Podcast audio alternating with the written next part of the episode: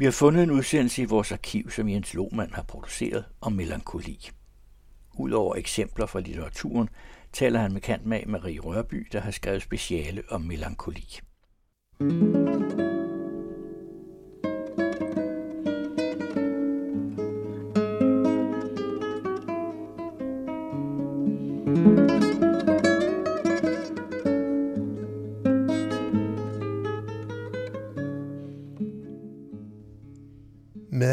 bliver man mere melankolsk i betydningen trist og indadvendt, siges det. Men er det nu rigtigt?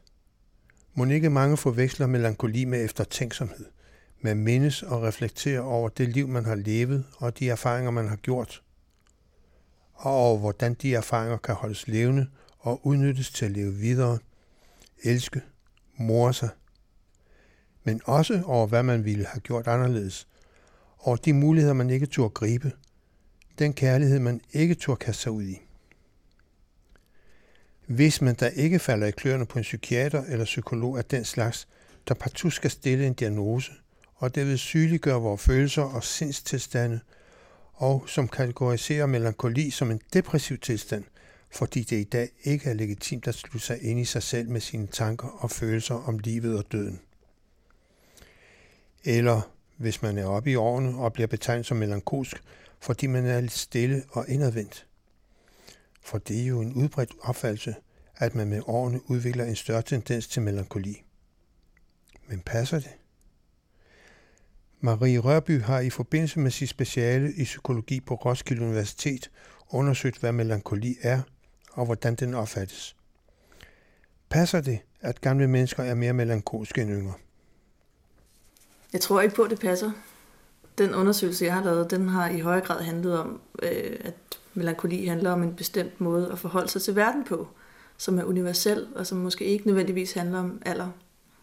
Men øh, det kan godt være, at ældre mennesker, øh, på grund af deres erfaring og livserfaring, bliver mere ydmyg og dermed lidt mere indadvendt, og muligvis også lidt mere melankolsk over for livet. Så øh, jeg kan ikke affeje det, men jeg tror ikke, at øh, melankoli har noget med alder at gøre som sådan udelukkende. Jeg tror, der har noget med personlighed at gøre. Hvad, hvad er det, du siger, melankolsk over for livet? Hvad dækker det over? Jamen, det dækker over at, at forholde sig til, til de eksistentielle øh, temaer i livet, og have en vis følsomhed over for det, der foregår. Det er det, jeg kom ind på i min undersøgelse, at, øh, at melankoli kan, kan sammenlignes, eller den kan bruges til at, at fortælle noget om, hvordan mennesker forholder sig til, til de store ting her i livet. Som altså ikke er en død og passiv måde at leve på, men som er en aktiv måde at forholde sig til de væsentlige ting i livet på. Men forveksler man ikke samtidig melankoli med noget andet, for eksempel, nu, nu taler om gamle mennesker, ikke? Øh, som du siger virker mere indadvendte, eller kan virke mere indadvendte.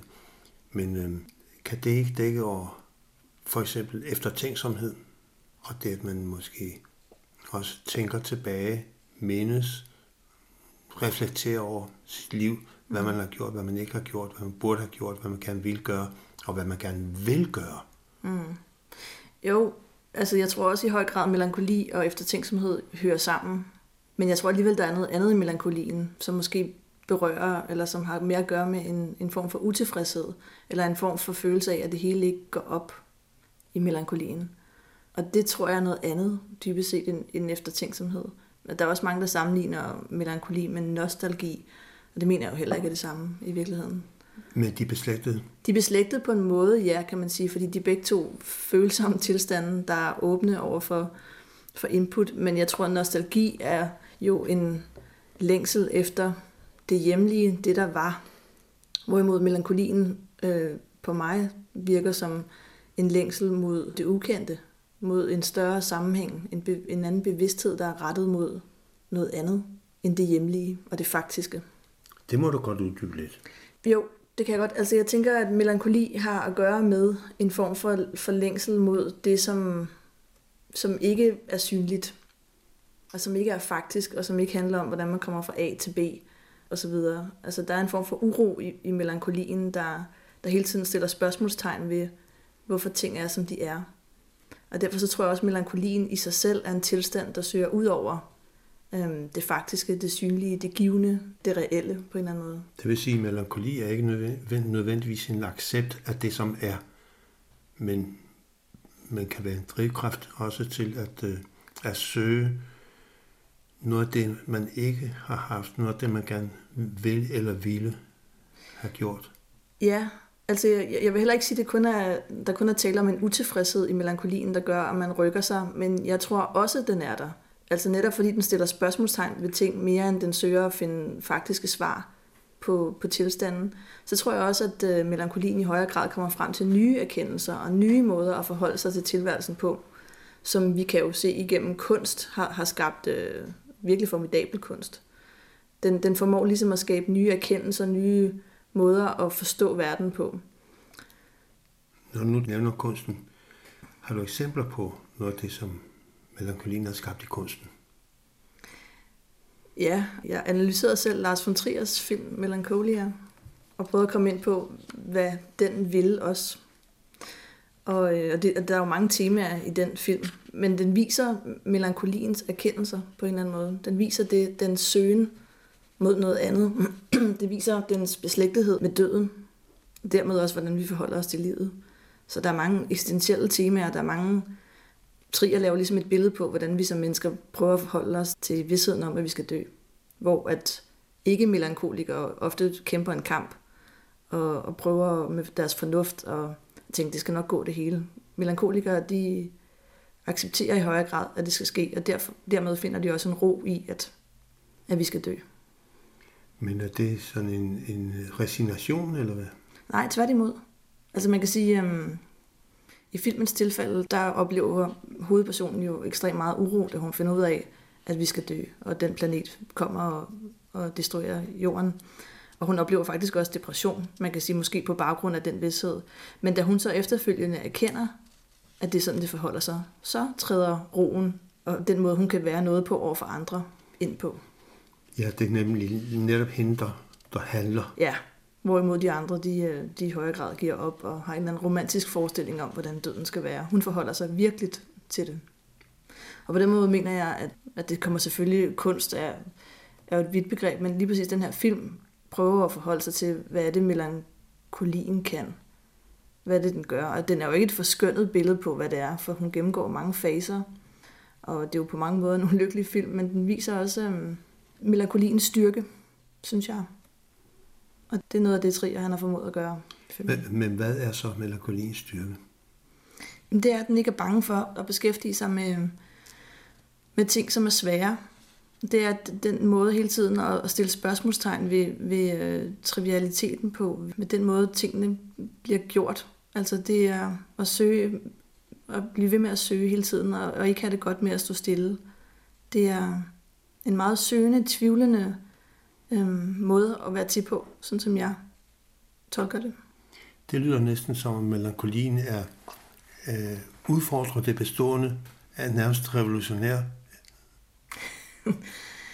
ja, altså jeg mener ikke kun, at det er melankolien, der kan være revolutionær, eller som kan øh, formidle god kunst. Bestemt ikke. Øh, men jeg mener, at der er noget revolutionært, og der er noget skabende i den her måde at eksistere på. Øh, og, og det har været vigtigt for mig at tage op i den her tid, hvor at melankoli og depression bliver sammenlignet, og hvor vi skal være lykkelige hele tiden.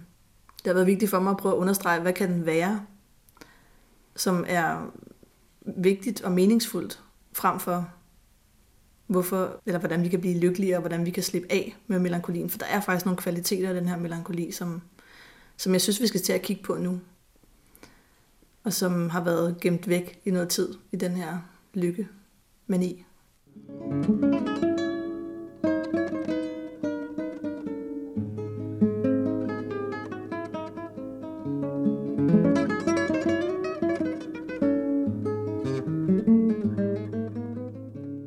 Hvad der til altid har været en vigtig del af menneskets væsen og væren, melankolien, er gennem tiderne blevet udlagt meget forskelligt.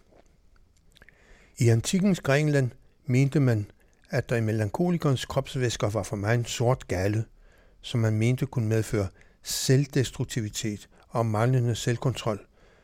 Melankolien blev også betragtet som en del af kosmos. Hvis en melankoliker blev født i Saturns evigt vekslende tegn, kunne man blive både gal og genial. Dette dialektiske syn på melankoli blev i middelalderen afløst af en mere entydig opfattelse, hvor man forbandt melankoli med blasfemi, sjælelig dogenskab og ligegyldighed.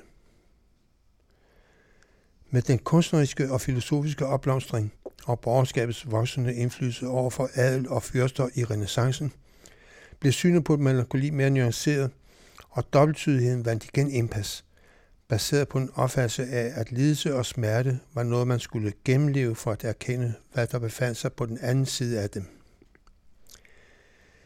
Med oplysningstidens rationalisme, hvor individualiteten og lykken bliver centrale værdier, affaldes melankolien atter, skrev Marie Rørby i en kronik Information i december 2011.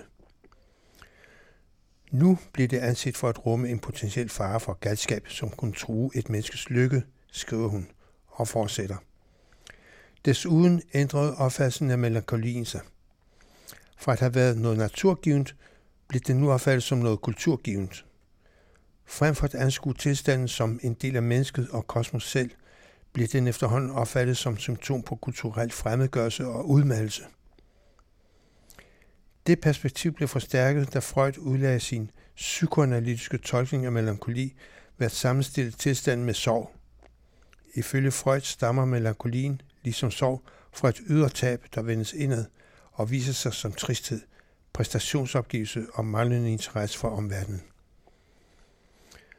Sorgen ophører efter en periode modsat melankolien, som i stedet fastholder objekttabet ved at skabe en narcissistisk identifikation med tabet. Samtidig straffer melankolikeren sig selv ved at se sig selv som ansvarlig for tabet. Melankolikeren finder en form for sadistisk nydelse, mente Freud. I dag er vi, fortsætter Marie Rørby, fortsat optaget af at udrydde alt det, der kan true menneskets velbefindende. Psykologien er på mange måder blevet overtaget af positiv og kognitiv psykologi, der har fokus på, hvordan mennesket selv har mulighed for, måske endda pligt til, at skabe det bedst mulige liv for sig selv. Maksimal lykke og minimal lidelse, skriver Marie Rørby. Hver gang lykke ligesom er en central samfundsværdi, så bliver melankolien simplificeret væsentligt og reduceret. Og, øh, og den kompleksitet, der ligesom har været gældende både for renaissancen og antikken, den mister vi lidt, de der nuancer, når, øh, når de primære værdier handler om at have det godt og, og gøre det fornuftige. Altså nu er du frem i nutiden, men altså, hvad, melankolien spiller en rolle i romantikken. Ja. Hvad, der, der er det også en simplificering. I romantikken kan man sige, der, der er det jo også den, den lidende, øh, den lidende kunstner og så videre, den unge der Goethe, ja. Goethe, ja, ja, ja, det kan man sige. Så der har vi ligesom det der romantiske billede af, af den lidende kunstner, der må ofre sig og så videre. Men det er den der velsmerts. Velsmerts, ja. Den er jo blevet sammenlignet, den tilstand melankoli, med 117 andre. Og det er det, der gør den så, øh, så kompleks at tale om i det hele taget. Fordi den har både været forbundet med galskab og ligegyldighed og tomhed og velsmerts og depression, tristhed. Men er vi kommet ud over romantikkens opfattelse af melankolien i dag? Spiller den ikke stadig en rolle, den, opfattelse, den romantiske opfattelse af melankolien? Jo, det tror jeg. Jeg tror stadig, at vi tænker, at, at melankolien har at gøre med det selvmedlidende. Måske også at, at øh, lidt narcissistiske måder at, at forholde sig til sig selv på. Og, og lide for, for en god sags tjeneste måske. Og hvor er, hvor er det synd for mig? Ja. ja, og det er blevet forstærket måske også. Altså Freud lavede en sammenligning mellem, øh, mellem øh, sorg og melankoli, og han sammenligner faktisk de to tilstande ved at sige, at, øh, at, at melankoli handler om, om noget, der er gået galt, og hvor sorgen sørger over det, der er sket, det objekttab, der er sket, så kan melankolien blive ved med at fastholde det her objekttab, og begynde at afstraffe sig selv for at være skyld i det her tab. Og på den måde bliver den jo gjort til, til noget ikke så romantisk længere, og ikke så øh, medfødt sort galle genial længere. Den bliver gjort til en faktuel ting, som ikke er særlig romantisk overhovedet. Og som i høj grad handler om, at melankolikeren er syg. Altså, så det er en sygeliggørelse af melankolikeren. At, at det, vi har i dag, Ja, til dels. Altså, jeg, jeg tror stadig, at melankolien får lov at, at fortsætte i kunst og, og i den kreative øh, verden, fordi den er jo vigtig. Den er jo vigtig, fordi den skal stille spørgsmålstegn ved ting. Den er vigtig, fordi vi forholder os til os selv gennem melankolien. Og øhm, på den måde tror jeg stadig, at den får lov at eksistere, men, men i det almindelige landskab, altså i forhold til arbejdsmarkedet og i forhold til de værdier, der er i dag, der har den ikke ret meget plads. For, for sådan, som jeg tolker den, så er den ret alvorlig. Den, den, har, den har at gøre med alvor, den har at gøre med en form for utilfredshed. Den har at gøre med en tvivlen. Og det er nogle værdier, der ikke rigtig passer til i dag, hvor det skal gå hurtigt, og det skal gå godt for enhver pris. Og hvorfor sidde og, og pille rundt i noget, der ikke går så godt, når vi kan finde ud af, hvordan vi får det godt lige vej frem? Den, den rationelle økonomiske regnedringsopfattelse af, af verden og livet. Ja, og på den måde kan man sige, at melankolien står i vejen og gør, at, at mange måske ender med at føle sig forkerte, fordi de har den side af sig selv, som de hele tiden må pakke væk og hele tiden må, må se som noget forkert. Men du vender igen og igen tilbage til kunsten og melankolien. I kunsten er melankolien legitim. Ja, der er nogle andre regler i kunsten, kan man sige, end der er i, i den almindelige måde at eksistere på. Altså, på arbejdsmarkedet osv., det er jo klart, der er, jo nogle, altså, der er jo netop ikke altid nogle regler i kunsten. Og netop fordi der ikke er det, og den kan forholde sig til de kritiske ting ved at eksistere i øjeblikket, så er det jo klart, så må den jo i den grad godt være der. Der må jo være galskab i kunst stadigvæk. Der må være alt muligt. Så hvorfor skulle melankolien ikke også have en kæmpe rolle? Selvfølgelig må den have det. Og det er jo derfor, at mennesker gang på gang bliver ved med at gå til kunsten for at blive rørt og blive øh, genkendt de sider af sig selv, som de møder i kunsten. Og grunden til, at det har fascineret mig, det er, at jeg synes, man kan se en form for opblomstring i musikken i øjeblikket i forhold til melankoli. At, kan, øhm, kan du nævne nogle eksempler? Ja, altså, det har muligvis altid været der, men, men jeg så en udsendelse for, for noget tid siden, hvor der var en musikanmelder, som selv kom ind på, at der var en opblomstring af melankoli, også inden for pop og så videre. Altså, der har været Agnes Opel, og, og mange moderne sangerinder bliver omtalt lidt som melankolske Øhm, har den her meget stille klang over sig, Bon Iver. Øhm, men selvfølgelig også en som Leonard Cohen ved at, ved at tage frem, fordi han er selvfølgelig ikke helt ny, men han berører i hvert fald virkelig nogle af de store, sjælelige, melankolske sider, mener jeg. Ja, han har jo det, der hedder Længselens bog, som jo en digtsamling, ikke? der begynder netop med et digt. Ja. Som, den der længsel, mm. der, der ligger sådan noget af det melankolske. Ja, han er blevet kaldt melankoliens ærkeengel, tror jeg. Passer meget godt.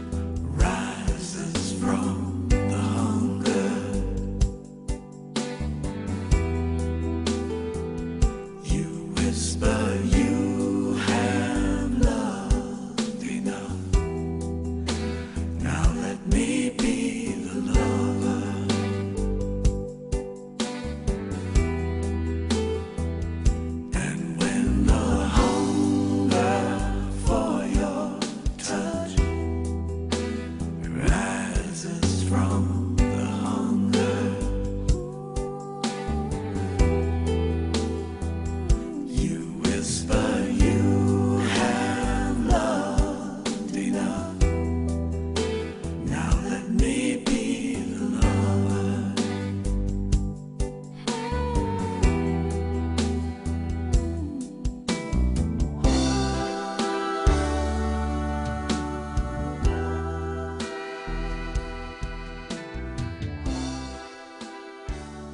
Melankoli og kunst har vel altid hængt sammen på en eller anden måde. Nok også melankoli og litteratur og, og så videre.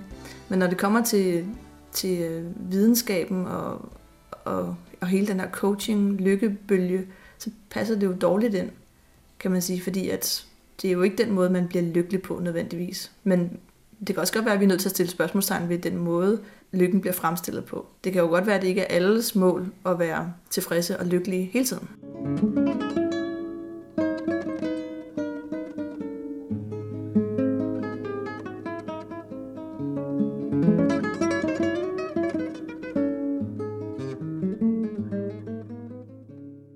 Refleksionerne over den ensomhed og melankoli, den forestående pensionering fra mange års fabriksarbejde i Frankrig kan medføre, plager den marokkanske indvandrer Mohammed i Tahar Benjeluns roman Hjem. Mohammed vakler mellem at vende hjem til den tørre, hede fødeby i Marokko, eller blive i Paris med sine børn, for hvem den fjerne, støvede lille by er et fremmed land. Hvor finder han lykken, når pensioneringsulykken rammer ham, når han bliver kasseret til trods for, at han punktligt og omhyggeligt har passet sit arbejde? Mohammed tænkte på sine fem børn. De ville i hvert fald ikke droppe ham. De ville ikke forlade ham. De ville forhindre ham i at syne hen i melankoli. De ville tage sig af ham. De ville holde fest for ham. De ville give ham gaver. De ville sende ham til Mekka endnu en gang. Nej, hans børn var hans stolthed og hans værn mod ensomheden. De respekterede ham, selvom de sjældent talte med ham. Han talte heller ikke meget med dem. De havde meget lidt at tale om. Når et problem dukkede op, henvendte de sig til deres mor, som bagefter talte om det med ham. Det var et spørgsmål om vane og tradition. De havde kun set lidt til deres far. Han tog på fabrikken, mens de sov og kom tilbage om eftermiddagen og lukkede sig inden for at hvile. Han roste dem, når de havde fået gode karakterer i gymnasiet. Han kiggede kærligt på dem og sendte dem et stort smil.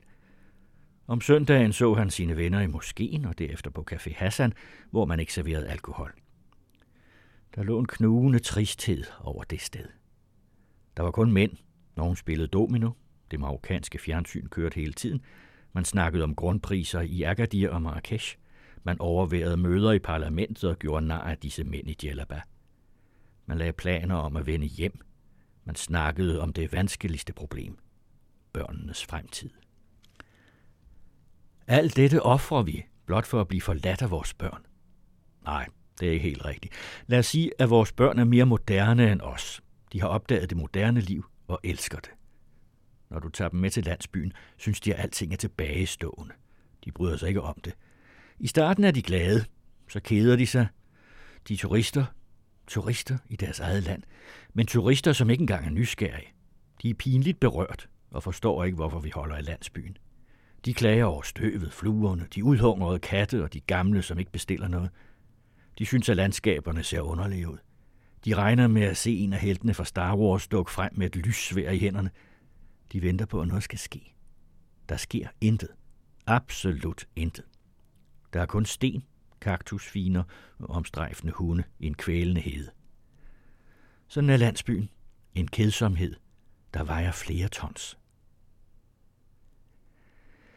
Det er svært at snakke med børnene om vores rødder. De ved ikke, hvad det betyder for os. Men det er forkert, min bror. Det er ikke deres land, det er dit land. Du er knyttet til det. De ser på det med fremmede øjne. De fleste taler ikke engang sproget. Jo, sandheden skal frem. Det er vores fejl. Vi har ikke lært dem arabisk eller berbisk. Jeg tager ikke tilbage. Det er en afgjort sag. Når jeg får min personering, slår jeg mig ned her. Jeg åbner en lille café og venter på, at de giver mig børnebørn. Jeg har nemlig solgt huset i Agadir til en god pris. Det er franske pensionister, der har købt det. De vil ende deres liv dernede i solen. Det er den omvendte verden. Jeg tror ikke, at vi har noget valg. Vi har kun besværet, som ordsproget siger. Se nu franskerne, de laver børn. Så lader de dem klare sig helt alene. En hver lever sit eget liv. Ja, du har ret. De klarer sig. Så bliver det meget varmt en dag. Meget, meget varmt. Det er onde dagene. Og så kreperer de alene. 15.000 stakkels gamle er døde på grund af varmen. Hvad siger du så? Alene. Ingen til at give dem et glas vand. Hvor var børnene? De var på sommerferie. Ja, der var mange i Agadir på grund af havet og solen, og deres forældre de døde alene som dyr, der bliver glemt i vejkanten. Hvis min søn gjorde det, så slog jeg ham ihjel. Nej, jeg ville forstøde ham. Men vores børn er velsignede og lad os ikke krepere som hunde. Du har ret. I Marokko har vi ingen alderdomshjem. Vi er ikke moderne, men vi har alligevel gode ting. Ved du, at blandt børnene af dem, der døde af varme, kom ikke alle for at begrave dem? Nogen ventede til Frankrig havde begravet dem, før de gav sig til kende. Hvorfor? Jeg forstår det ikke. Blot for at slippe for at punge ud til begravelsen. Ja, min ven, en skilling er en skilling i dette land. De er ikke som os. For alle har sagt, at forældre, dem skal du respektere, ellers kommer du i helvede. Allah siger mange ting.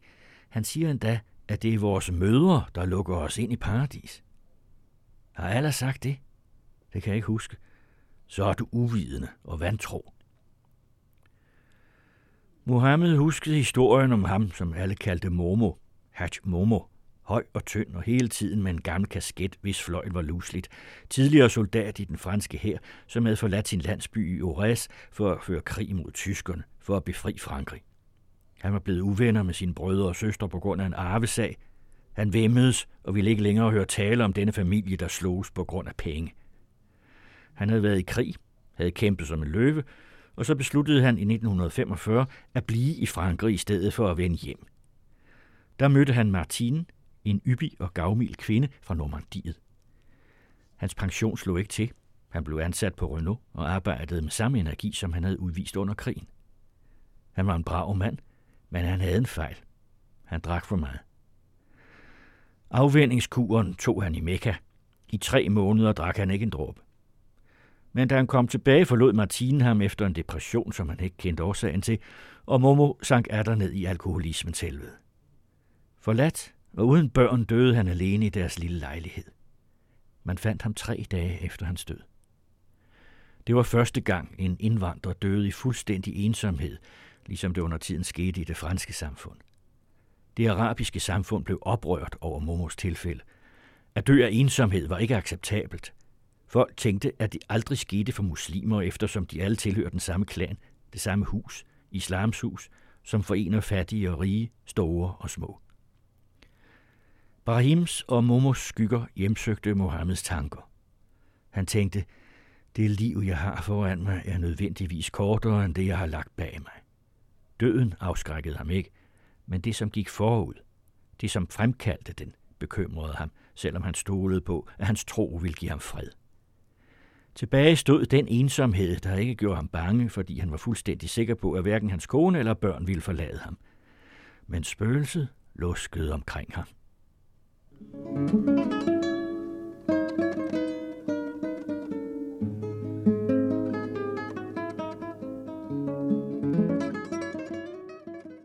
Spørgsmålet er, om det er lykken at være lykkelig, ikke mindst ud fra den moderne coachingkulturs målestok, som kræver, at man skal være positiv og stræbe efter lykke. Her har melankolien ingen plads. Men er melankolien ikke også en lykke eller en del af lykken? Eller er den entydigt negativ eller entydigt positiv? Til det siger Marie Rørby. Jeg tror hverken den er positiv eller negativ. Jeg tror bare, den er der. Og jeg tror også, at melankolien giver en form for glæde, fordi den også er forbundet med en stor følsomhed. Og derfor tror jeg hverken, at melankolien er positiv eller negativ. Jeg tror, den er modsætningsfuld i den grad.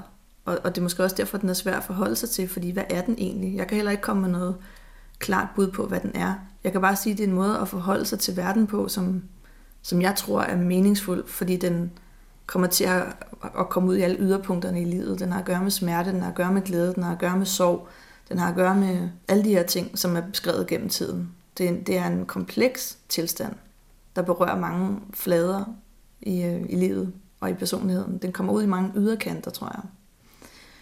Men, men det er jo så netop det, jeg vil karakterisere som værende meningsfuldt, og ikke meningsløst. Men det er jo ikke alle, der anerkender melankolien som meningsfuld. Nej, det er det ikke. Og det er jo nok, altså, som vi er inde på igen, det her med, at, at den strider imod nogle idealer, vi, vi tilstræber i øjeblikket. Hvor skal man gå hen og være melankolsk, kunne man også spørge. Der, der er så tilbage til det med det revolutionære. Altså, den er jo undergravende overfor den dominerende diskurs i dag, den der lykkediskurs, mm. Som jo også er bevæger mig ud af en tangent, men den der lykkediskurs er jo også en måde at, øh, at presse folk ind i, i nogle normer mm. og øh, skabe en form for kontrol, mm. om man mm. vil. Ikke? Mm. Hvor jeg umiddelbart opfatter melankolien som, som netop ja, undergravende overfor de holdninger. Mm. Melankolien sætter, sætter spørgsmålstegn. Mm. Anerkender ikke. Men der er også mange, der siger, at der ikke rigtig er plads til kritik længere. Altså det, selv det, det kritiske er blevet negativt, fordi øh, det eneste, vi kan ytre os om, det er det positive, og vi skal se udfordringer i stedet for problemer osv. Og det mener jeg egentlig også er en rigtig, rigtig fornuftig måde at gå til det på. Men man skal passe på, at det ikke går for langt ud, at der ikke længere er plads til den kritiske bevidsthed, at der ikke længere er plads til den melankolske tilgang til verden, at vi ikke længere har lov at være, som vi er, fordi vi hele tiden skal tilstræbe os på at, at være så positive.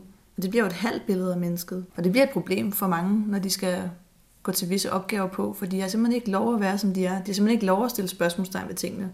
De skal blive ved med at se det gode og det positive og det udfordrende i noget, frem for nogle gange at tage et opgør med noget. Og derved tvinges man jo til at uh, acceptere det bestående. Ja, hvis ikke at man har lov at gøre op med nogle af de forestillinger, der er, så, så bliver man jo tvunget ned i sådan en lykkehat. Ja, hvad skal man sige? Altså den, den positive tilgang, som hele tiden skal, skal, skal se det gode i ting. Og det er jo ikke altså den måde, vi rykker os på. Altså det kan være en god måde at være glad for de ting, man er glad for livet på, og acceptere de ting, der er. Men uden den kritiske bevidsthed, så rykker mennesket sig jo sjældent i virkeligheden, frem for nye erkendelser. Og melankolien, jeg vil ikke sige er, men kan være en del af den kritiske bevidsthed. Ja, fordi den forholder sig til ting. Den forholder sig til, til måden, vi gør ting på, kritisk. Og, øh, og dermed ikke sagt ikke utilfreds eller lunkent eller noget som helst, men den forholder sig til den verden, vi er en del af, den bevidsthed. Og, og det synes jeg er vigtigt at tage frem nu, fordi der er mange, der ser det som værende en, en måde at give op på, en måde at være trist på, en måde at bare sidde og pille sig i navnen på. Jeg tror ikke, den, den har noget indadvendt over sig, men den er også rettet mod verden, den her melankoli.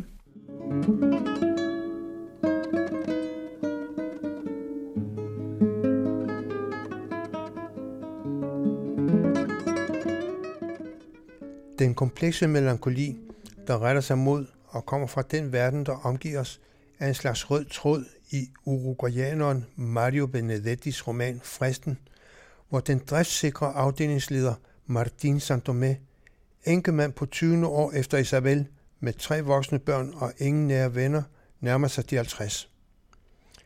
Det betyder, at han efter uruguayansk lov omkring 1960, hvor historien foregår, har ret til at gå på pension. Så får han flere nye, yngre folk ind på sin afdeling – blandt andet den generede Laura Avellaneda, der er halvt så gammel som han selv, og jævnaldrende med hans datter. Romanen består af Santomés dagbogsnotater, hvor han fortæller om de forsigtige tilnærmelser, genbruddet, fremtidstroen og den lejlighed, han skaffer, lykken, den altid nagende bekymring over alderen, Avellanedas pludselig død og pensioneringen. Mandag den 11. februar. Nu er der kun 6 måneder og 28 dage til, at jeg kan trække mig tilbage med pension. Det er nok mindst fem år siden, jeg begyndte at føre denne daglige status over resten af min tid på kontoret. Ærligt talt, trænger jeg så hårdt til ledigang? Jeg siger til mig selv, at det gør jeg ikke. Det er ikke ledigang, jeg trænger til, men derimod retten til at arbejde med det, som jeg har lyst til. Som for eksempel haven måske, den er udmærket til en virksom afslappelse på søndage, som et modstykke til mit stillesiddende arbejde, og samtidig som et hemmeligt forsvar mod min fremtidige og ufejlbarlige gigt. Men jeg er bange for, at jeg ikke vil kunne holde den ud hver dag. Så gitaren da? Ja, det tror jeg, jeg vil være glad for. Men det må være temmelig ørkesløst at begynde at lære skalaer i en alder af 49 år. Skrive? Måske ville det ikke være så ringe, Folk plejer i det mindste at være glade for mine breve. Og hvad så? Jeg kan forestille mig en notits i en bogliste om de bemærkelsesværdige evner hos denne romanforfatter, som er nær de 50. Og alene tanken fylder mig med afsky. At jeg stadigvæk føler mig begavet, men umoden, det vil sige med al ungdommens fejl, og næsten ingen af dens fortrin, er ikke ens betydende med, at jeg har ret til at stille den begavelse og denne umodenhed til skue. Jeg havde en ældre, ugift kusine, som, når hun havde lavet en dessert, fremviste den til alle med et melankolsk og barnligt smil, som var blevet siddende om hendes læber siden den tid, da hun havde været indsmigerne over for kæresten med motorcyklen, som senere blev dræbt i en af vores mangfoldige dødskurver. Hun klædte sig korrekt i overensstemmelse med sine 53 år. Her i, som i alt andet, var hun diskret og afbalanceret, men i modstrid hermed virkede hendes smil som noget, der krævede følgeskab af friske unge læber, en yndig hud, veldrejede ben og en alder af 20 år. Det var et patetisk udtryk, ikke andet. Et udtryk, der aldrig kom til at virke latterligt, fordi hendes ansigt samtidig udtrykte godhed. Så ikke en masse ord bare for at sige, at jeg ikke ønsker at virke patetisk. Fredag den 15. februar. For at præstere et rimeligt stykke arbejde på kontoret, må jeg tvinge mig til ikke at tænke på, at ledigangen er nært forestående.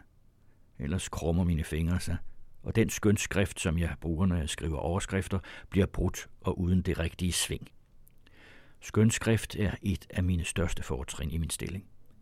Desuden må jeg tilstå, at jeg nyder at printe nogle af bogstaverne som det store M eller det lille B, hvor jeg har tilladt mig visse forbedringer. Det, jeg har mindst imod, er den mekaniske del, det rutinemæssige ved mit arbejde.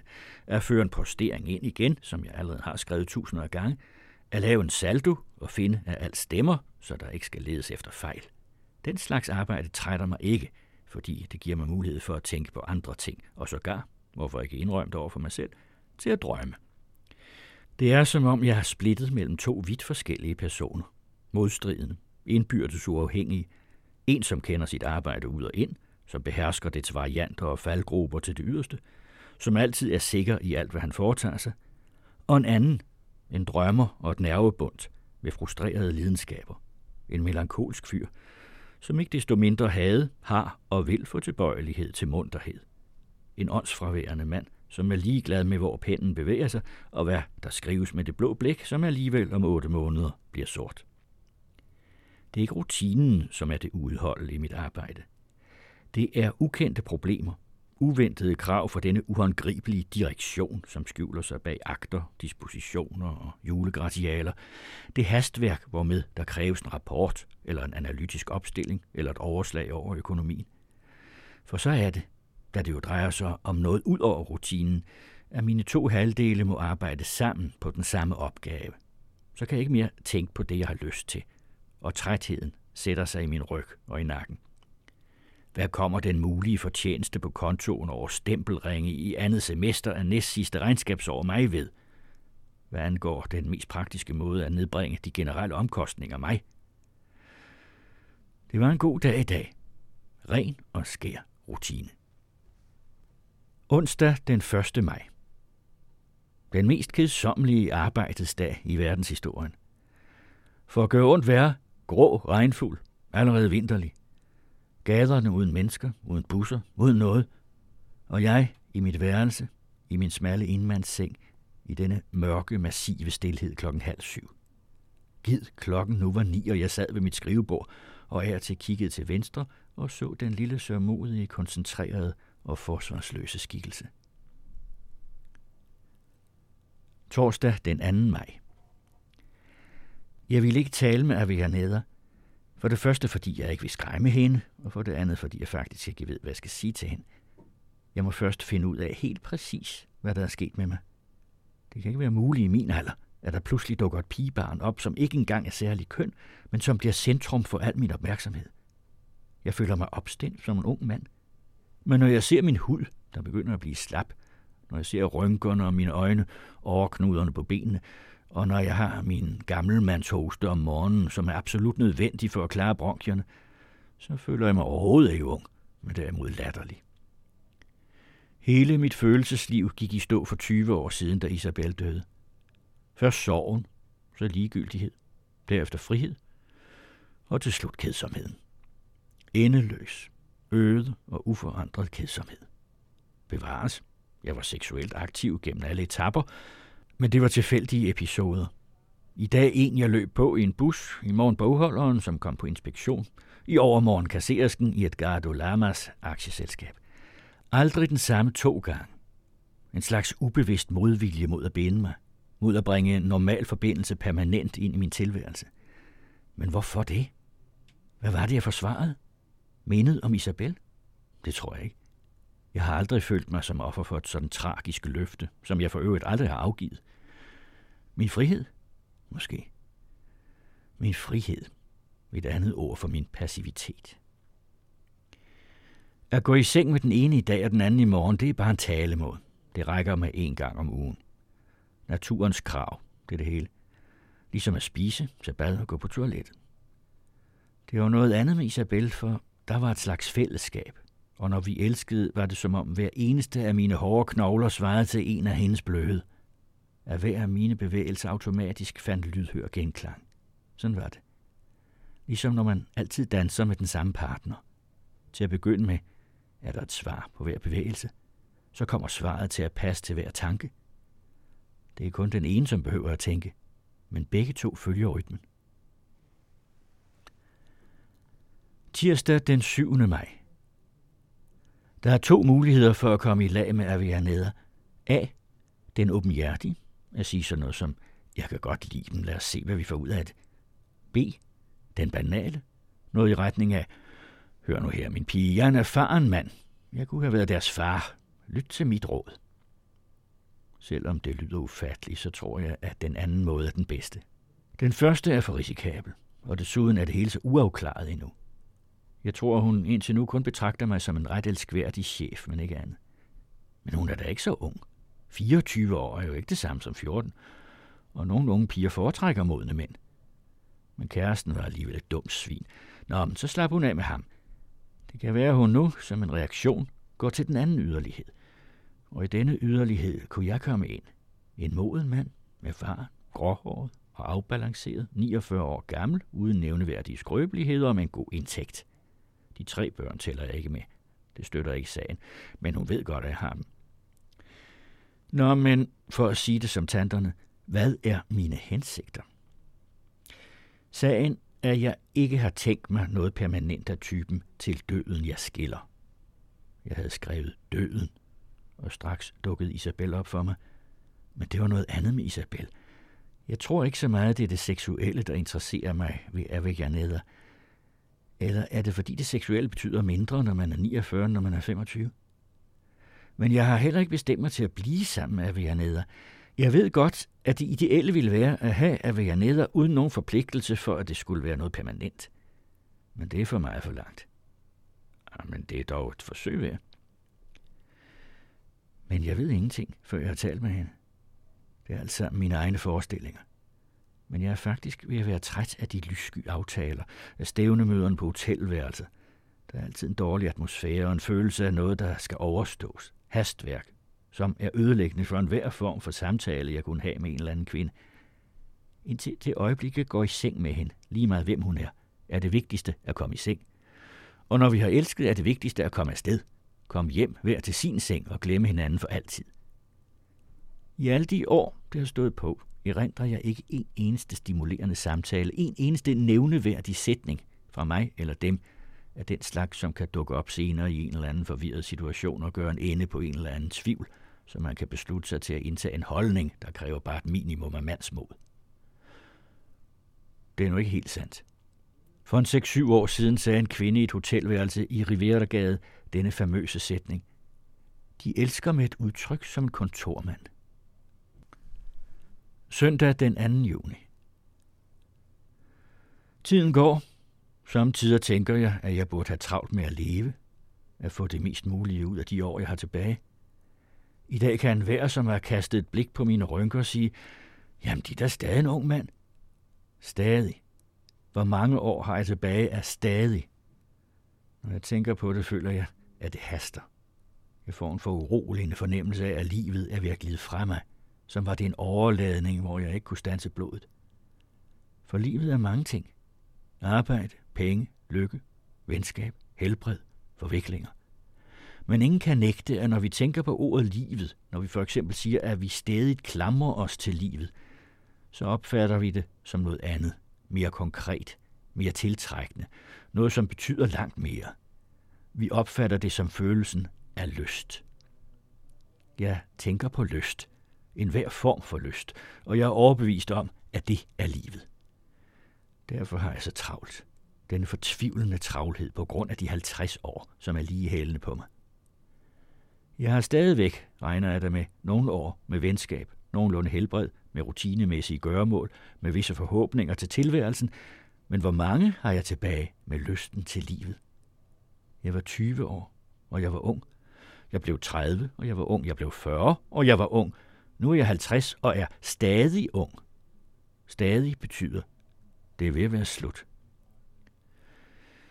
Og det er den vanvittige del af vores aftale. Vi siger, at vi tager det med ro, at vi lader tiden gå, og så tager vi sagen op til revision. Men tiden løber. og enten vi ved det eller ej, tiden løber og gør hende mere eftertragtelsesværdig for hver dag, mere moden, mere frimodig, mere kvinde, mens den omvendt hver dag truer med at gøre mig mere skrøbelig, mere udslidt, mindre aktiv og mindre vital.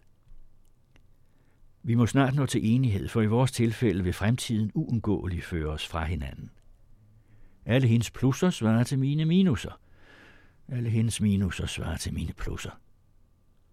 Jeg kan godt forstå, at for en ung kvinde kan det virke tiltrækkende at vide, at man er en mand, som har levet livet og for længst har udskiftet sin uskyld med erfaring, og som tænker fornuftigt med begge ben på jorden. Det er muligt, at det virker tiltrækkende, men hvor længe? For erfaringen er god, så længe den ligger i stærke hænder. Men når styrken forsvinder, bliver man bare en pæn museumsgenstand, hvis eneste værdi består i at være et minde om det, der var. Erfaringen og styrken lever kun sammen kort tid og jeg befinder mig lige nu i dette korte tidsrum. Og det er ikke nogen misundelsesværdig skæbne. Søndag den 23. juni. Første gang sammen i vores hemmelige lejlighed. Jeg serverede det kolde kød og gav rigtig rollen som den glade giver. Hun kunne godt lide det alt sammen, men hun var så anspændt, at hun ikke kunne nyde det. Da tiden var inde til at lade champagneproppen springe, var hun ikke bleg mere. Hvor længe kan du blive, spurgte jeg. Længe. Hvad med din mor? Min mor ved det hele. Et slag under bæltestedet, simpelthen. Det gælder ikke. Jeg følte mig afklædt, nøgen, på samme uventede måde som i drømme, når man går tur i underbukser på Sarandi, og folk morer sig over det fra det ene fortov til det andet. Men hvorfor det? dristede jeg mig til at spørge. Min mor ved alt om mig. Og din far? Min far er helt verdensfjern. Han er skrædder, redselsfuld. Du skal aldrig forsyde sit tøj hos ham. Han laver dem alle sammen på den samme gine, og desuden er han teosof og anarkist. Han spørger aldrig om noget. Om mandagen er han til møde med sine teosofiske venner og kommenterer Helena Blavatsky til langt ud på natten. Om torsdagen kommer hans anarkistiske venner hjem til os og diskuterer højrystet om Bakunin og om Kropotkin. Derudover er han en venlig, fredsomlig mand, som er til ser blidt tålmodig på mig og siger kloge ting til mig – de klogeste, jeg nogensinde har hørt. Jeg kan godt lide, når hun fortæller om sin familie, men i dag kunne jeg særligt godt lide det. Jeg synes, det var et godt varsel at indlede vores nye fortrolige forhold med, hvad siger din mor så om mig? Mit psykiske traume stammede fra Isabels mor. Om dig? Ikke noget. Hun taler om mig. Hun drak resten af champagnen, der var tilbage i glasset, og tørrede sig om munden med papirservietten. Nu havde hun tørret al læbestiften af. Hun siger, at jeg er overspændt, at jeg ikke har ro i sindet. Med hensyn til os, eller i det hele taget? I det hele taget? Hendes synspunkt, hendes kongstanke her i livet, det der holder hende i vi gør, er at lykken, den sande lykke, er en langt mindre himmelsk og langt mindre vidunderlig tilstand, end hvad man drømmer om. Hun siger, at folk i almindelighed føler sig ulykkelige, udelukkende fordi de har troet, at lykken var en konstant følelse af sorgløshed, af jublende fryd og endeløs glæde – men hun siger, at lykken er langt mindre end det. Eller måske langt mere, men i hvert fald noget andet.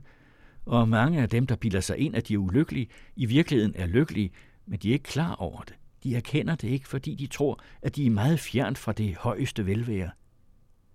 Det er noget i retning af det, der sker med de skuffede turister i den blå grotte. De havde forestillet sig en hule, som hades underverden – de vidste ikke rigtigt, hvordan den var, kun at den måtte være fortryllende. Men når de så kommer der ind op det, at de af hele fortryllelsen består i, at hænderne, når man stikker dem ned i vandet, bliver svagt blålige og lysende. Hun kan åbenbart godt lide at referere sin mors betragtninger. Jeg tror, hun fortæller om dem som en for hende selv uopnåelig overbevisning. Men også som en overbevisning, hun selv meget gerne ville have. Og du? Hvordan føler du dig? spurgte jeg, som om dine hænder var svagt blålige og lysende. Afbrydelsen bragte hende ned på jorden igen, til det helt specifikke øjeblik, som var i dag. Hun sagde, jeg har ikke stukket dem i vandet endnu.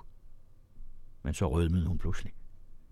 For det er klart, at sætningen kunne tages som en invitation, en trang, som hun ikke havde ville formulere.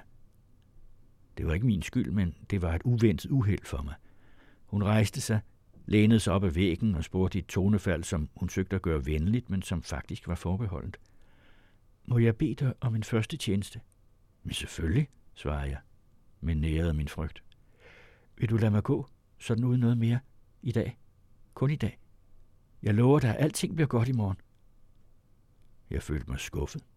Tåbelig, men forstående. Selvfølgelig, lad dig gå. Det kunne lige mangle.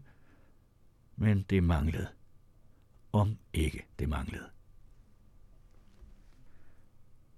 Fredag den 13. september. I dag fyldte jeg 50 år. Fra i dag er jeg altså berettiget til at gå på pension. En dato, som synes bestemt til at gøre regnskabet op. Men jeg gør regnskab med mig selv hvert år. Jeg kan ikke fordrage årsdage med munterhed og sorg til bestemte tidspunkter. Det virker for eksempel deprimerende på mig, at vi alle sammen skal græde i kor for vores afdøde den 2. november, og at vi den 25. august alle sammen skal blive rørt bare ved at se på vores nationalflag. Man er, som man er, uanset datoen. Lørdag den 14. september. Men dagen i går var dog ikke ligegyldig. I dag har jeg flere gange tænkt, 50 år, og mit hjerte er sunket helt ned i sokkerne. Jeg stod foran spejlet, og jeg kunne ikke undgå at få lidt ondt af denne rynkede fyr med de trætte øjne, som aldrig var blevet og aldrig vil blive til noget. Det mest tragiske er ikke at være middelmådig, uden at være sin middelmådighed bevidst. Det mest tragiske er at være middelmådig og vide, at sådan er det. Man ikke kunne forlige sig med det, som på den anden side, og det er det værste, er skånselsløst retfærdigt. Men da jeg stod der og så mig selv i spejlet, dukkede Avianeders ansigt op over min skulder. Den rynkede fyr, som aldrig blev og aldrig vil blive til noget, fik lys i øjnene og glemte i to og en halv time, at han var fyldt 50. Tirsdag den 25. februar. Fra 1. marts vil jeg ikke længere føre den bog. Livet interesserer mig ikke længere. Det bliver ikke mig, som skal registrere, hvad der sker. Der er kun et emne, jeg kunne skrive om, men det vil jeg ikke. Onsdag den 26. februar. Hvor jeg dog trænger til hende. Tidligere var savnet af Gud det største, men jeg trænger mere til hende end til Gud. Torsdag den 27. februar. På kontoret ville de lave en afskedsfest for mig, men jeg sagde nej tak. For ikke at virke uforskammet, fandt jeg på en meget sandsynlig undskyldning om familieproblemer. Men faktum er, at jeg ikke kunne forestille mig selv som det kedsommelige midtpunkt i et muntert og larmende selskab, hvor vinen flød og folk smed med brødkugler i hovedet på hinanden. Fredag den 28. februar. Sidste dag på arbejde. Ingen arbejde, det er klart. Jeg tilbragte dagen med at blive trykket i hånden og få omfavnelser. Direktøren var tilsyneladende overvældende henrygt, mens Munoz virkelig var bevæget. Der stod mit bord. Jeg ville aldrig have troet, at det ville røre mig så lidt at forlade min daglige rutine. Skufferne var tømt. I en af dem fandt jeg et personkort af Avellanedas. Hun havde haft det med, for at vi kunne registrere nummeret på hendes kartotekskort. Jeg tog det i lommen, og der ligger det. Fotografiet er nok omkring fem år gammelt, men for fire måneder siden var hun meget kønnere. Der er en anden ting, som er helt klart, nemlig at moren har taget fejl. Jeg føler mig ikke lykkelig over at være ulykkelig. Jeg føler mig simpelthen ulykkelig. Jeg er færdig med kontoret. For i morgen og til mine dages ende bestemmer jeg selv over tiden. Efter at have ventet så længe, er dette altså mit otium. Hvad skal jeg stille op med det? thank you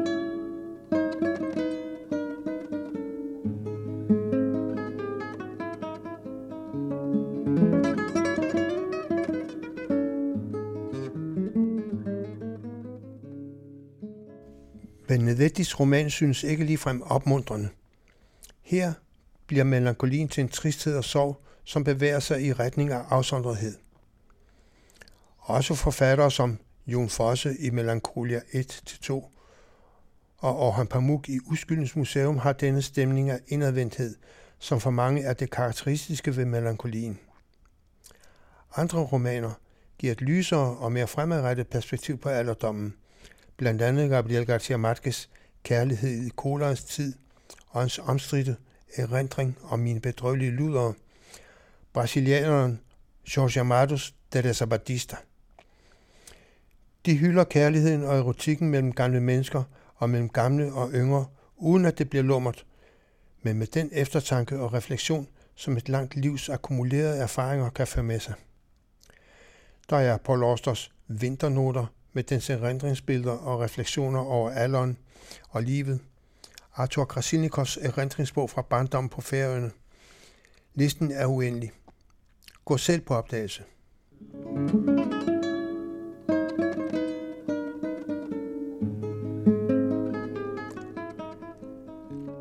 Mange af de bedste kunstværker, bøger, musik, billeder, film, teater, er dem, der rummer og bruger melankolien meningsfuldt med øje og fornemmelse for dens kompleksitet. Om det siger Marie Rørby. Altså jeg tror, det der er vigtigt, det er at formå at bruge melankolien meningsfuldt. Fordi jeg tror også, den kan blive en klods om benet. Jeg tror også, den kan ende med at blive til en stor sorg og en stor tristhed, der gør, at man ikke bevæger sig videre, ikke er i stand til at indgå i, i øh, kærlighedsforhold. Fordi det ender med, at den simpelthen bliver for tung og for trist. Altså det, jeg mener med melankolien, det er, at, at hvis ikke man åbner, så kan man jo ikke indgå i noget nyt med andre eller med, med, med sin egen bevidsthed. Og, øh, og derfor så tror jeg, at hvis den skal være meningsfuld, så skal den være rettet mod noget, rettet mod nogen andet end sig selv. Og, øh, og hvis det er et lykkeligt tilfælde, kan man sige, så, øh, så viser det netop, at den meningsfulde melankoli, den går andre veje end bare ind i sig selv, men den kan også være rettet ud mod verden og rettet ud mod andre, og sagtens skabe plads til kærlighed og, og glæde og, og lykke. Det ene udlæg udelukker jo ikke det andet, tværtimod kan man sige.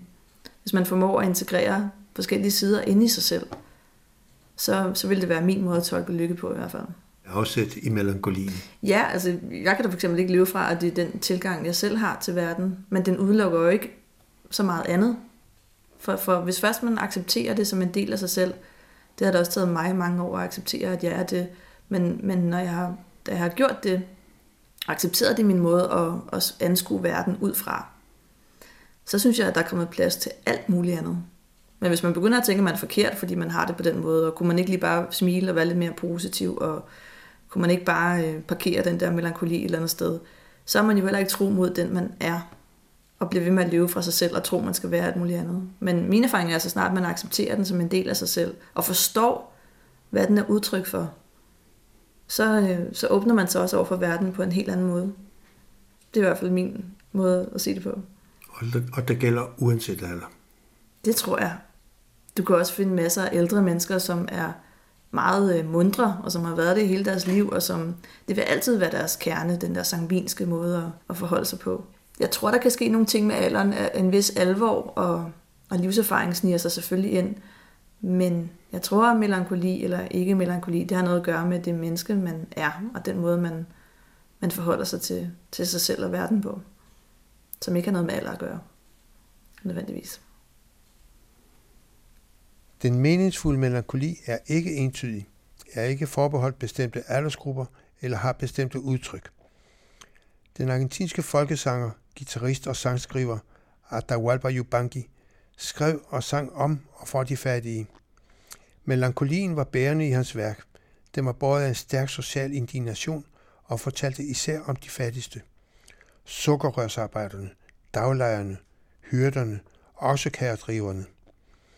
En af hans mest skattede sange er Los Ejes de mi Carreta, Aslerne på min kære, om oksekæredrivernes hårde og ensomme slid over de endløse og udsigtsløse argentinske pampas.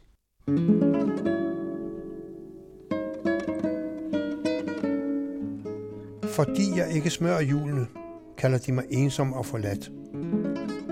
Men hvis jeg kan lide, at de larmer, hvorfor skal jeg så smøre dem? Det er alt for kedeligt at følge det uendelige spor, og vejen er alt for lang og træls, uden spænding af nogen slags. Jeg har ikke brug for stillhed. Jeg har ikke mere at tænke på. Det havde jeg engang for længe siden. Nu tænker jeg ikke mere. Hjulene på min kære vil jeg.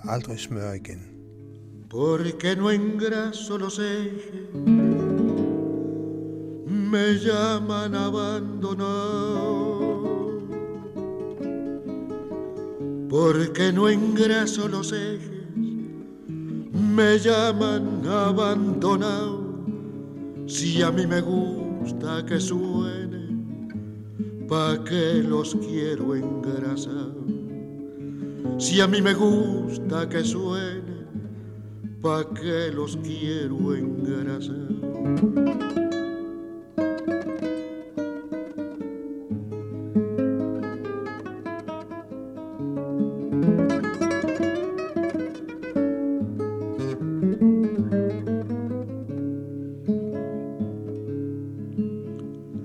Es demasiado aburrido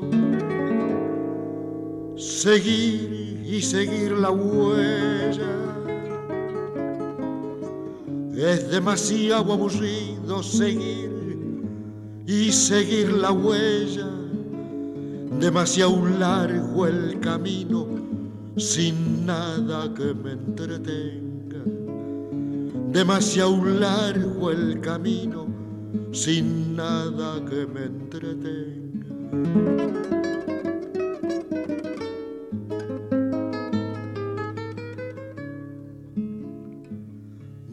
Necesito silencio. Yo no tengo en qué pensar. No necesito silencio. Yo no tengo en qué pensar. Tenía, pero hace tiempo. Ahora ya no pienso más tenía Perú hace tiempo, ya no pienso más los ejes de mi carreta. Nunca los voy a engrasar.